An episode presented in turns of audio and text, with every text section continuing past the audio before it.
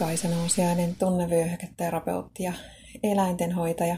Teen ihmisille tunnevyöhyketerapiohoitoja ja mentaalista valmennusta ja eläimille, pääsääntöisesti koirille, kehohoitoja mun Helsingin Kumpulan toimitilassa. Mä kuulin vähän aikaa sitten tarinaa siitä, kuinka pikkutyttöjen kimppuun oli hyökännyt koulumatkalla puukon kanssa mies, joka oli uhannut viedä nämä tytöt johonkin, tehdä niille pahaa. Tytöt oli onneksi päässyt pakoon. Mietin sitten, että mulle ei herää se ajatus, että kuinka kamalaksi tämä maailma on muuttunut. Että kyllä ennen oli paremmin. Mä ajattelen pikemminkin sitä, että kuinka pahalta siitä ihmisestä, joka uhkaa toista ihmistä vielä lasta aseella, täytyy tuntua. Mitä sille ihmiselle on tapahtunut, että se pystyy tekemään tollasta? Kuinka paljon sitä pitää ahdistaa, että alkaa uhata toista ihmistä tolla tavalla. Ja vielä niin kuin ihan tosissaan silleen, että tytöiltä luultavasti olisi lähtenyt henki, jos he ei olisi päässyt pakoon. Niin mikä sen ihmisen tarina on, joka pystyy tappamaan toisen vielä viattoman, erityisesti jos se väkivalta kohdistuu lapsiin tai eläimiin.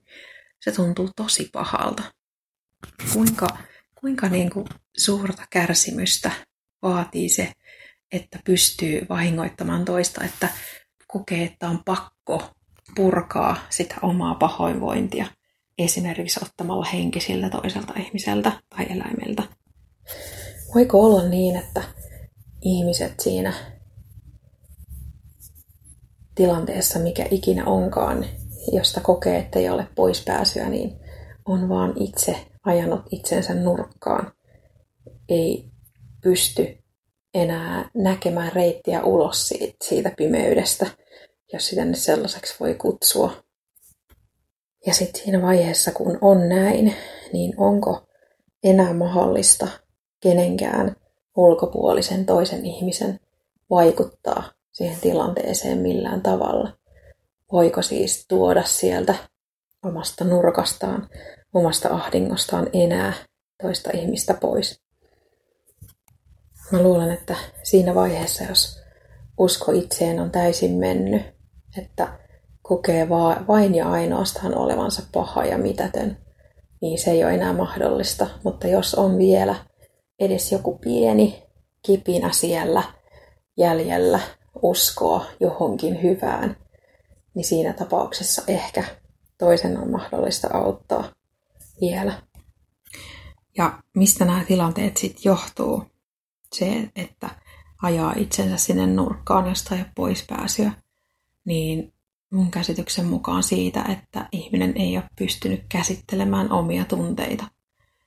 Varsinkin viha, koska se on niin voimakas tunne, on sellainen, joka saattaa laittaa sut sinne karsinaan, jos sä et hyväksy sitä tunnetta itsessäsi, koska sitä on kaikissa. Kaikki tuntee vihaa joissain tilanteissa.